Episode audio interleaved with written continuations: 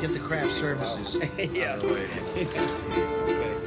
Oh, it's already rolling. It's not nice. Sorry. it's already. it's already working. I'm here with my good friend uh, Phil Proctor. We've done many uh, uh, wonderful recordings together, audio books, and Phil. of What did you course- say? Auto books. Odd- We've done odd some old books. Odd old books Bunch of together. odd old books. Phil, of course, is a veteran of the Firesign Theater and Yes, many sir. other things. He's had a stellar career. He's 96 today, and I That's took right. him out. took him out for some soft Reminded me of when I was 69. Yeah. But those were the days. I, let me show you some pictures of that sometime. anyway, uh, Phil, some, some advice to people just starting in the uh, voiceover career or the acting career would be lovely. Hmm. If you have any advice, I don't know. Uh, talk to yourself a lot. Uh-huh. I mean, seriously, that's uh, that's Oh. really that's really how I began to discover my voices and my my silliness. And did you record yourself a lot too? Yes, I So You did. got familiar with Yeah, your voice. I was very lucky. It's all in my book. Where's my fortune cookie? Available on Amazon.com. Uh, There's a link down below. right, right, Yeah. right there. Right down there. Uh, but I was lucky enough. My dad was an entrepreneur, and he'd bring in various inventions, like the first Polaroid camera, the first transistor, uh, and he brought in. Here's the first transistor. Yeah, First right, small- right. Here it is. He brought in the first recorder that we had was actually o- on wax, okay. Mm-hmm. And I have a, a, a recording of myself singing uh, a, a, a, a cor- a hymn of some sort for my school, Alan Stevenson. But then went to the wire recorder. Wait, how old were you when you made that wax recording? Eight. Eight. You have that recording of you at eight. Oh man. And then uh, uh, we went to wire recording, and then we went to tape. And I used to, and then tape with a radio inside. And Mm-hmm. I used to listen to Bob and Ray on the radio in New York. First Bob, then Ray. Then Bob and Ray, yeah. Couldn't take them together. It's too much. Too much, too just much. blew Just a my little Ray, mind. no Bob for little me, Ray, thanks. maybe some Bob today. Hate him, her- Ray on the, the Bob on the side. You know. uh, and and I would record their show when I went to school because I was in the school orchestra. I had to get up early and go and play. And and I would listen to the the, the end of their show when I was doing my homework. And I fell in love with their, their style of comedy, as did my mom. yeah. And I would uh, snip out various bits that they did, or anything where they broke up, broke one another up, or anything where snipped they it out to save it? snipped it out and put it on a reel and saved it, edited it together. Highlights- highlights reel. Which is actually on an album, The Best of Bob and Ray now, a link that Larry down below, Josephson I- did. well, maybe it's not, that- it's but over there. it's over- oh, there it Right, is. I right. see it. Uh-huh.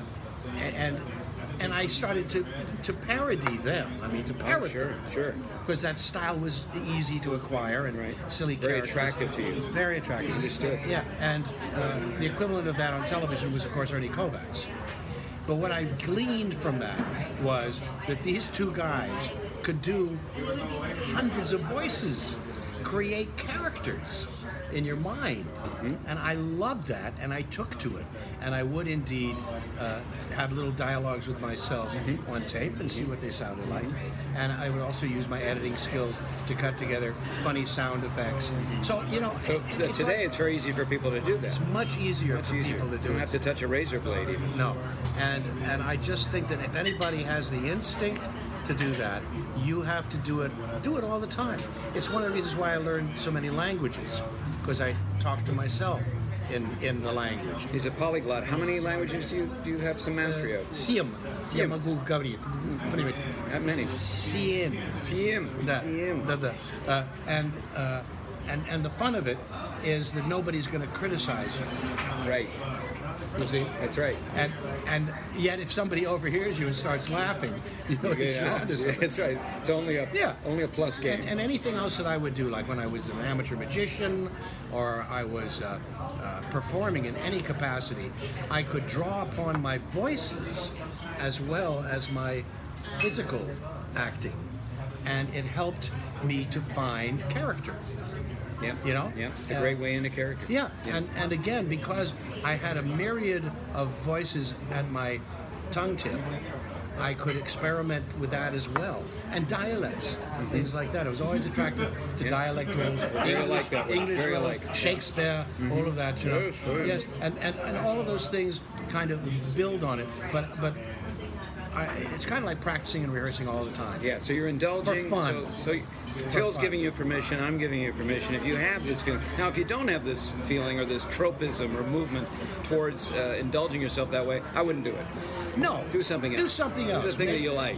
Right. Yeah. You know. don't feel bad because you don't like to talk to Yeah, that's yourself right. or do funny voices. That's right. But but it, by experimenting in the fields of art, you really are giving yourself a wonderful opportunity to learn your skills, what makes you happy, what you feel confident about.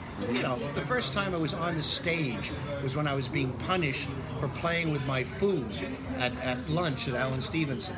So I was the, the teacher forced me to eat my lunch on stage. That was a bad idea. that's, that's what I That learned was your first standing ovation too. it wasn't was, it? right, right.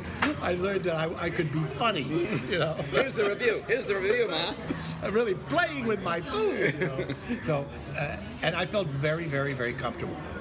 Very comfortable on this. And comfort Always is have. important, and you really won't get uh, comfort. You won't earn comfort unless you have practice and familiarity. That's right. So that it's not something you're unfamiliar with. It's part of your uh, your being. Uh, another thing I c- share with you: when I was doing a play in uh, at Riverdale Country School in high school in the Bronx, it was a play called uh, The Silver Whistle, and I played an older character who looked a lot like, like this, Oliver Erwinter, who's a con man, kind of a you know 76 trombones and I would get nervous, obviously, before a performance. And I said to myself, "Well, do I have to get nervous before a performance?" I said, "Let me try. Let me do a show where I'm not nervous at all." And I did the show. It was great. And that's and I've never had any stage nerves or stage fright since, unless I was unprepared, Unless you're unprepared. under rehearsed exactly. or Yeah, unprepared. yeah, right? yeah, that's yeah. when you're nervous. Yeah, absolutely. But otherwise, because there's there's that the door is open for it to Right. all go south really really And, fast. and the other thing I learned, I studied with Uta Hagen at the Hagen Burgos-Studios when I first got out of, of Yale.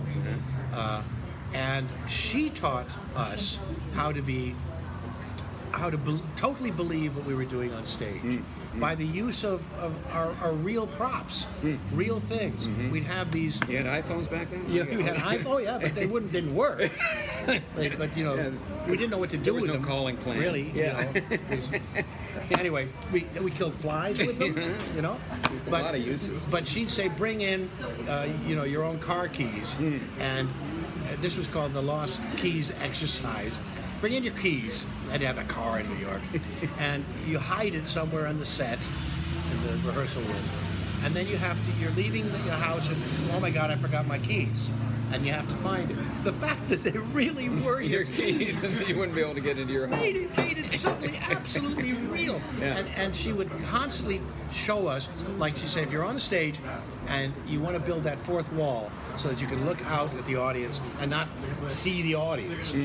You, the, the exit sign in the back that becomes maybe a mirror hanging on the wall, and the exit sign over there maybe that's a fireplace or a door or something. So when you go look out, you're seeing in your imagination an extension of the world that you're acting in, and again it makes you totally comfortable. What's the reality there? Yeah. So go for your comfort level. That's really the best advice I think I can give to anybody who wants to perform in the arts. There you go. Great advice from Phil Proctor. Pick up his book or his audio book. Yeah, it's right there. I dropped Uh, Yeah, it. it's down there. It's down here It's- somewhere. It's really, really super fun. Yeah. Okay. Uh, where's my fortune cookie? Thanks for watching. Thank you.